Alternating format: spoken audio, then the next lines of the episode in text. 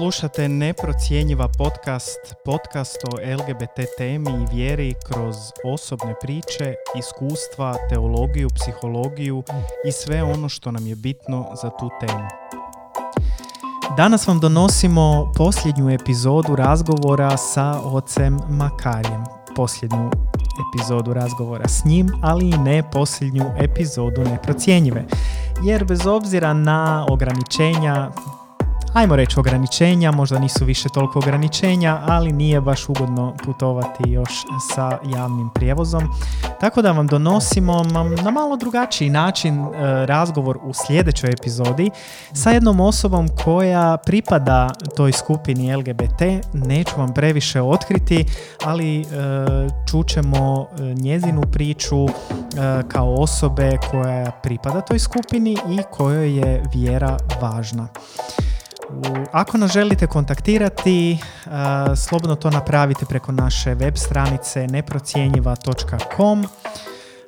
Mi ćemo pokušati odgovoriti u što kraćem roku, primamo pitanja, ideje i naravno feedbacke, pogotovo one koji su pozitivni i u kojima pričate što vam možda neprocjenjiva podcast znači.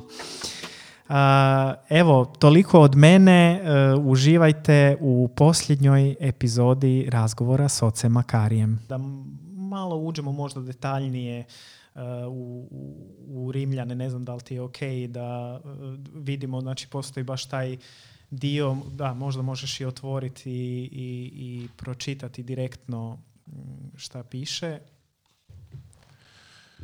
Evo što nam govori poslanica Rimljanima. Kaže, umišljajući da su mudri, postali su ludi, te su zamijenili slavu besmrtnog Boga kipovima, to je slikama smrtnog čovjeka, ptica, četvoranožaca i gmazova. Zato ih je Bog preko pohota njihovih srdaca predao nečistoći, tako da sami obešašćuju svoja tjelesa. Njih koji su istinu Božu zamijenili lažju, te se klanjali i iskazivali štovanje stvorenju umjesto stvoritelju koji je slavljen za uvijek amen. Zbog toga ih je Bog predao sramotnim strastima. Žene njihove zamijeniše naravno općenje protunaravnim. Jednako muškarci, ostavivši prirodno općenje sa ženom, usplamtješe pohotom jedan za drugim, vršeći muškarci s muškarcima sramotne stvari i na sebi primajući pravednu plaću za svoje zablude i kako nisu smatrali vrijednim čuvati pravu spoznaju Boga, Bog ih je predao pokvarenom shvaćanju da bi činili što ne dolikuje. Puni su svaku vrste nepravednosti, pokvarenosti, lakomosti, zloće. Obuzeti su zavišću, ubojstvom, svađom, lukaštinu, podmuklošću. Ugovorači su, klevetnici, mrzitelji Boga, nasilnici, oholice, umišljeni, izmišljači zala, nepokoreni roditeljima, nerazumni, nevjerni, bez ljubavi i bez milosrđa. Evo, vidimo kako je bremenito to sveti uh, ovaj, Pavo uh, napisao Rimljanima. Uh, samo bih htio naglasiti da se ovaj paragraf u Bibliji zove slabost i krivnja pogana. Mm. Znači, govori opet o situaciji koju on zatekao u Rimu i gdje on pronalazi jako puno toga, znači da su oni idolopokloni, po, idolopoklonici i tako dalje. I opisao je znači ono što je vidio, dakle žene opće sa ženama očito, jel, muškarci sa muškarcima i, i izričito. Da. A, I sad a, postoji jedna tu relativna opasnost da se ti koji tako opće da imaju sve ove negativne kvalitete koje je napisao, to su kvalitete svih pogana. Mm. Znači nisu vezani isključivo samo za ove. Uh, I opet, dakle, ovdje govorimo o, uh, o, o onome o čemu smo pričali. Znači, govori o, uh, o čistoj osudi jednog antičkog društveno relativno prihvaćenog uh, istospolnog seksualnog odnosa. Mm. Mm. Ništa se ovdje ne govori, zapravo upravo se, upravo se uh, utvrđuje da su bez ljubavi. Znači, bez ljubavi i bez milosrđa. Mm. Dakle, onda je pitanje što onda s onima koji imaju ljubavi, koji imaju milosrđa. Da. Mislim, ima tu čak i e, različitih nekih e, teorija od toga gdje neki kažu, e, mislim što je možda malo klimavo teološki gledano, ali kažu kad se gleda riječ prirodno, e, to je za njih bilo neprirodno jer oni nisu bili gej, pa e, zato su. S druge strane sam čuo jednu jedno tumačenje da ovo prirodno zapravo u originalnoj riječi, da ta riječ znači uh, sad mi dolazi samo engleska riječ, uncustomary, uh, kao nešto što nije bilo uobičajeno. Uh, ne znam koji je tvoj pogled na to.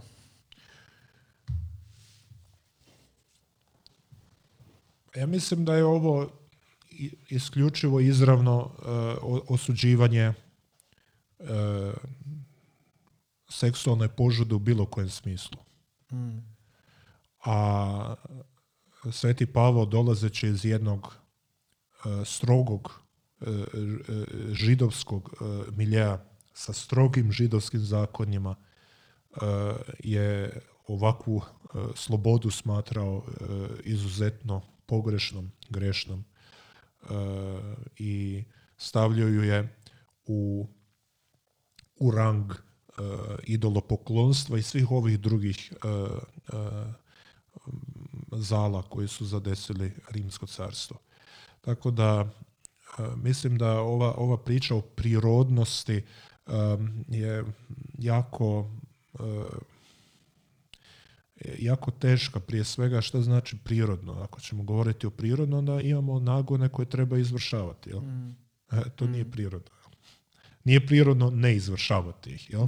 Znači, znači, to je nespretna riječ. Iako je nespretna, i e, treba razlučiti e, u današnjem pogledu, ja mislim da treba razlučiti jedan seksualni čin između partnera, bilo kojih, koji su u jednoj emotivnoj vezi, od onoga čina koji, koji je isključivo vezan za E, za jednu strastvenu požudu koja, koja nema e, e, koje zarobljuje. Jel? Dakle, danas imamo ovisnosti, ovisnosti o pornografiji, ovisnosti o seksu i tako dalje. Dakle, to je sve, sve nešto što čovjeka unazaduje. Jel? Dakle, mm. osoba gubi jedan ako je ništa drugo, gubi vrijeme. Mm. Mislim, mm. koje mogu koristiti za nešto drugo. Ali, ali gubi um, jednu fokusiranost u životu. Mm. Kao i kod svih ovisnosti.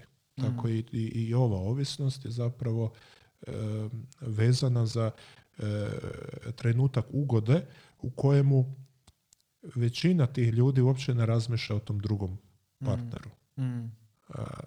E, to je, Više to je, kao gdje postaje objekt, a ne subjekt. Tako je, tako je. Tako. Što, je što je jako poražavajuće za, za, za, za osobnost prije svega. Za, e, tako da mislim da je to pouka uh, Pavlova koju možda on sam nije naumio izreći, možda on bio vrlo konkretan i govorio upravo o ovome, ali koja se može, može e, protumačiti tako danas. Mm. E, nije potrebno sad ovo koristiti na način da se kaže vidite svi, svi homoseksualci su takvi, oni su bez ljubavi i bez milosrđa i zato ih treba kamenovati. Mislim, to je, to je, to je jako e, ekstremno razumijevanje u najmanju ruku ove, ove poslanice, da ne kažem da je u potpunosti kriva. Da. Jer ako ćemo govoriti da oni nemaju ljubavi i milosti, onda bi oni koji to govore trebali imati ljubav i milosti. Da.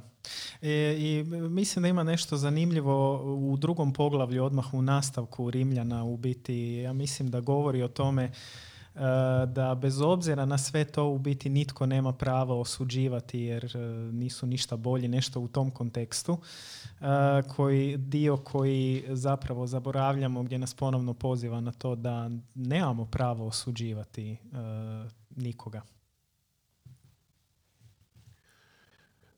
Dakle, u drugom poglavlju poslanice Rimljanima Pavao kaže, misliš li o čovječe koji sudiš onima koji takve stvari čine, da ćeš izbjeći kazni Bože dok i sam isto činiš. Da. I to je vrlo zanimljivo kako se taj dio vrlo lako izostavi i uh... moguće da je vrlo aktualan pa. današnje vrijeme. Mislim, e, iskreno mislim da je da je jako ovaj jako je mm, prenaglašeno, ajde da tako kažemo, prenaglašena je sada hajka na crku e, što se tiče e, e, zločina koji su se dogodili, seksualnih iskorištavanja, pedofilije, tako dalje. Naravno da postoji, da, ih, da to treba razriješiti, treba riješiti, ali mislim da je, da, je vrlo lako nastala jedna generalizacija gdje svaki svećenik je pedofil. Mm. E, to nije istina. E, postoje, naravno, ali oni su u debeloj mjeri jedna, jedna manjina. Mislim da je puno, puno, koju govorimo o rimokatoličkoj crkvi, mislim da je puno više prisutnosti e, onih ljudi koji krše svoj celibat, bilo sa ženskim ili muškim partnerima. Mm. Da. Mi smo i u Hrvatskoj imali medijski eksponirane svećenike koji su očito homoseksualci, koji su svoju homoseksualnost e, ispoljavali u, u seksualnim činima i to upravo ovakvima kakve Svete Pavao ovaj, opominje i, e, i, i zabranjuje. To nije nikakva tajna, jel? naravno da postoji u Vatikanu gay lobby i sve ostalo, ali e, možda se to previše mistificira i, i mislim da da je vrijeme ipak razmatranja o tome e, čemu, čemu celibat, obavezan celibat u crkvi. Ja mislim da, da, da čak i da se ukine celibat, da bi većina svećenika bilo i dalje celibatarno, ali, e, ali ne treba to, pošto to nije niti dogma, ni to je čista jednostavna mm. crkvena mm. odluka, to nije, to nije uvjetovano sa ničim. Da. E, tako da mislim da je se, su se stekli uvjeti da se e, ta priča jednom završi i da, da, da, da se obavezan celibat napokon ukine. Uh, mislim da je to jedna opširna tema za koju bi mogli puno toga reći i možda koje poteškoće nosi. osobno mislim da cijela ta hajka koju si spomenuo na crkvu vezano uz pedofiliju i u zadnje vrijeme je bilo dosta i govora o zlostavljanju žena. Mislim da je najveća poteškoća u svemu tome i zašto je našla, nastala takva hajka je što je crkva dosta toga pokušala staviti po tepih, sakriti, prikriti, što ja mislim je rezultiralo sa još većim nepovjerenjem i ono što mi kao ljudi činimo je da još napušemo uh, cijelu stvar, odnosno povećamo broj svećenika koji su uh, pedofili, a realno gledajući ovo je uh, vrlo ozbiljan problem svih tih slučajeva koji su se dogodili, koji su se nažalost pokušali prikriti i tu je nastao jedan veliki problem i nepovjerenje. Međutim, da sad ne pričamo, da ne uđemo u pedofiliju, mislim da je jedna dobra Um, nešto s čime se možemo voditi je uh, ponovno ponavljam ne generalizirati i strpavati, strpati sve ljude u isti koš uh, jer smo različiti postoji ljudi smo a ljudi su različiti i nema te grupacije koja je homogena na taj način kako mi često gledamo. Spomenuo si lobby, E, to je isto jedna riječ koja je toliko stravična i, i nosi kao da nosi neki mrak, a u principu lobby je nešto što je toliko, lobby nije ništa drugo nego neko ko zagovara nešto, a u biti to svi koristimo uh, u nekim trenucima i u nekim oblicima. Uh, naravno da toga ima i na političkoj razini ljudi koji se zauzimaju za određene teme.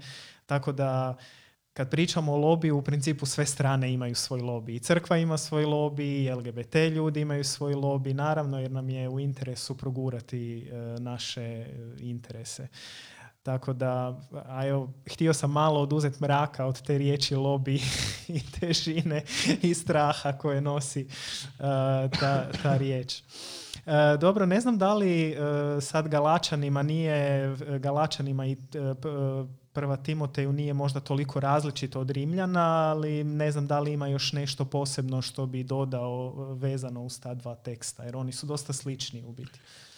Mislim, tu je izrazita e, osuda prostitucije.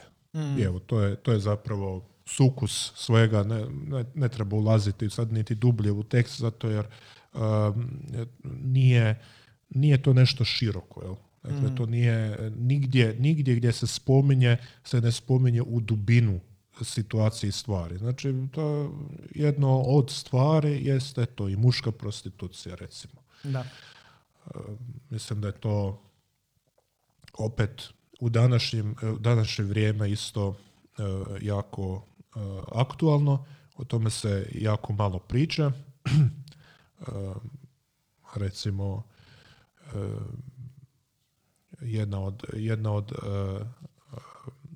posljedica ovih e, nesretnih e, imigrantskih priča jest da su mnogi mladi imigranti u ranim dvadesetima ili dakle su postali doslovno muške prostitutke mm.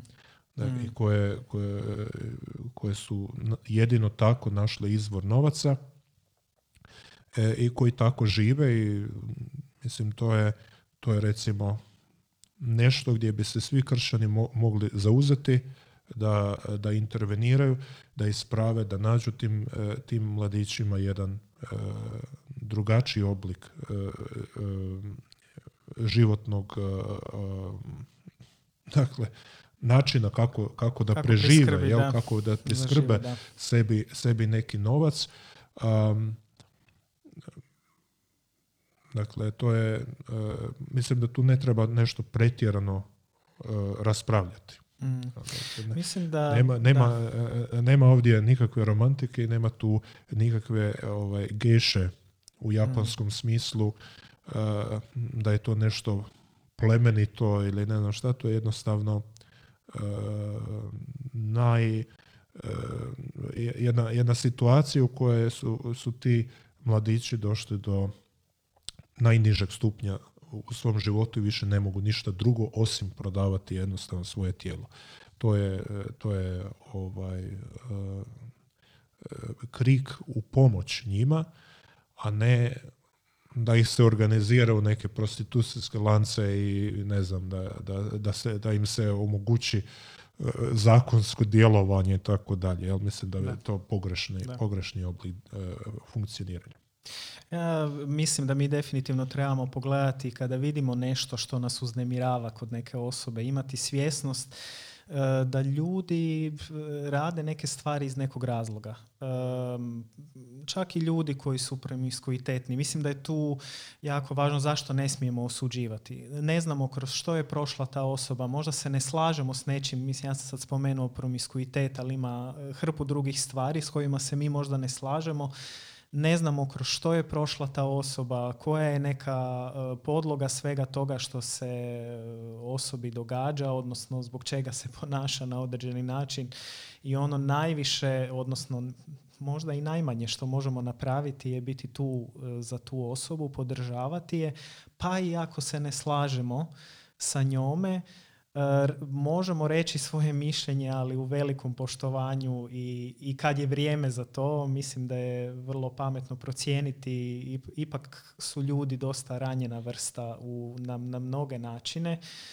Um, tako da ja osobno sam za da se ljudi podrže kao osobe i da njihova vrijednost, mislim zato smo izabrali ovaj uh, naziv neprocjenjiva, i zbog toga što je svaka osoba neprocjenjiva u svojoj vrijednosti, ali isto tako da ne trebamo procjenjivati druge ljude, e, nego da trebamo zapravo slušati i povezati se s njima.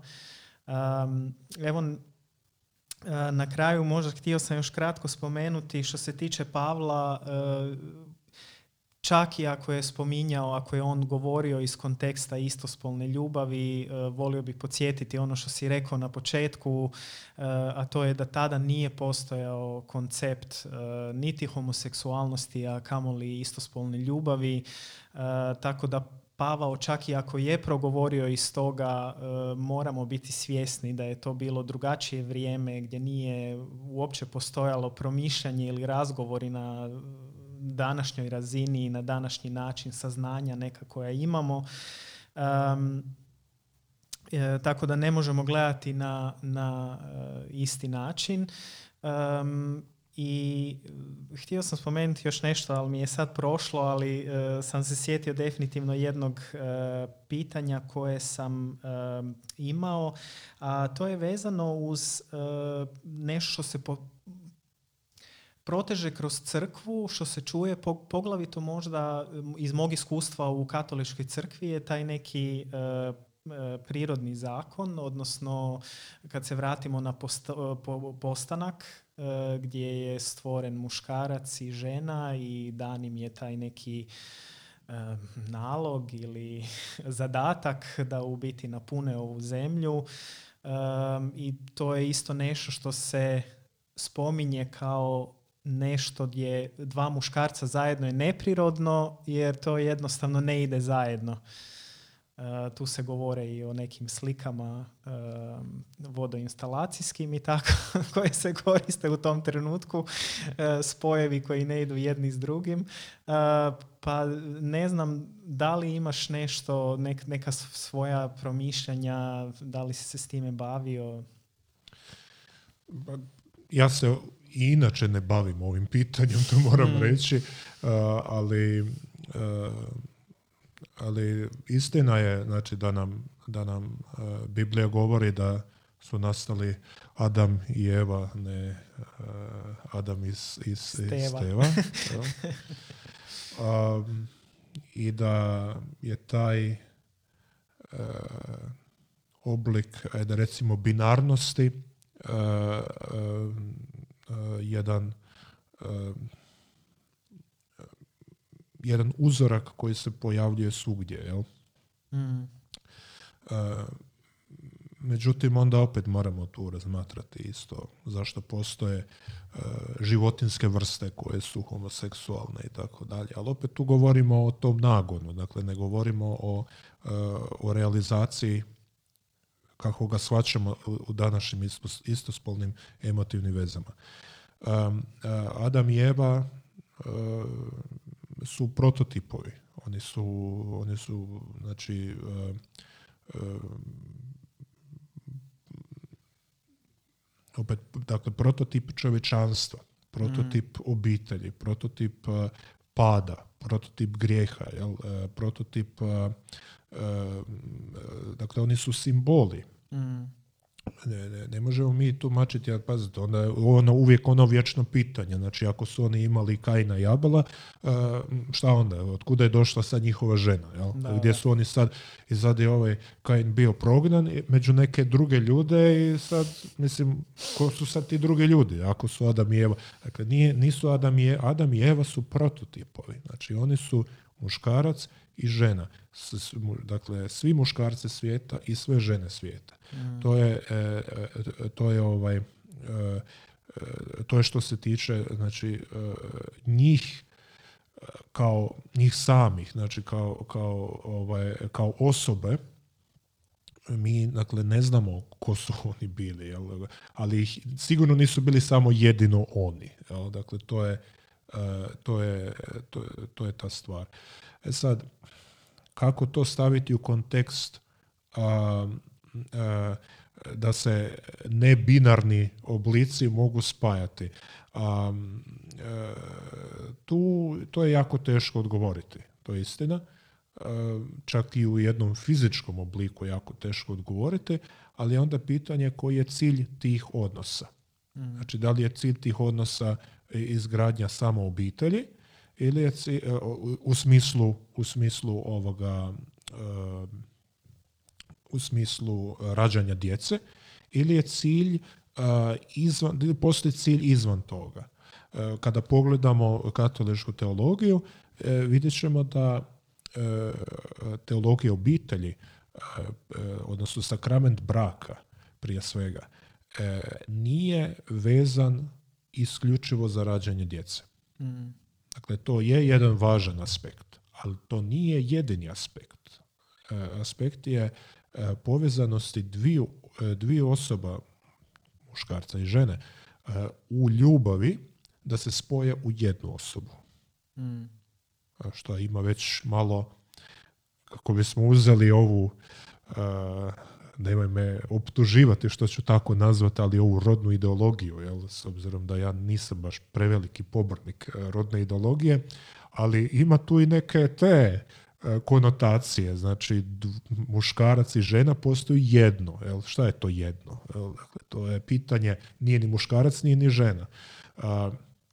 Naravno da obitelj i, i, i općenito to, to sjedinjenje je na neki način opet simboličan aspekt uh, presvetog trojstva, odnosno božanske prisutnosti u braku, ali zbog čega se ne mogu oni niti rastati na kraju krajeva, ali, ali ipak je to važno napomenuti da čak i bez djece to uspijeva. Znači nisu samo djeca, e, e, zbog djece se ne sklapa brak. Dakle, ne, nije samo isključivo radi toga da imaš potomstvo, da to bude ovaj razlog. E sad, kada to gledamo, a, možda zbog toga ja imam veliku rezervu prema crkvenom uh, braku istospolnom istospolnom braku jer, jer e, tu postoji očiti nesrazmjer jel, jedne e, jednog sakramentalnog razumijevanja braka po, po, po teologiji ali, ali za, ne vidim razloga zašto ne bi postojala drugi oblik E, životnog partnerstva recimo, odnosno neki drugi oblik zajednice, na kraju krajeva e, šta ćemo onda sa svećenicima? Mm. Dakle, ni oni nisu onda u kategoriji, oni onda krše neki prirodni zakon, ako su mm. svećenice koji nisu vjenčani. Da. ili šta ćemo sa, sa redovnicima? Mm. Oni se uopće neće, ne, ne, mogu dakle, vjenčati niti imati bilo kakav oblik e, e, e, seksualne nečistoće. Znači, tu imamo različite oblike kako netko može živjeti i kako neko može ispoljavati svoju ljubav.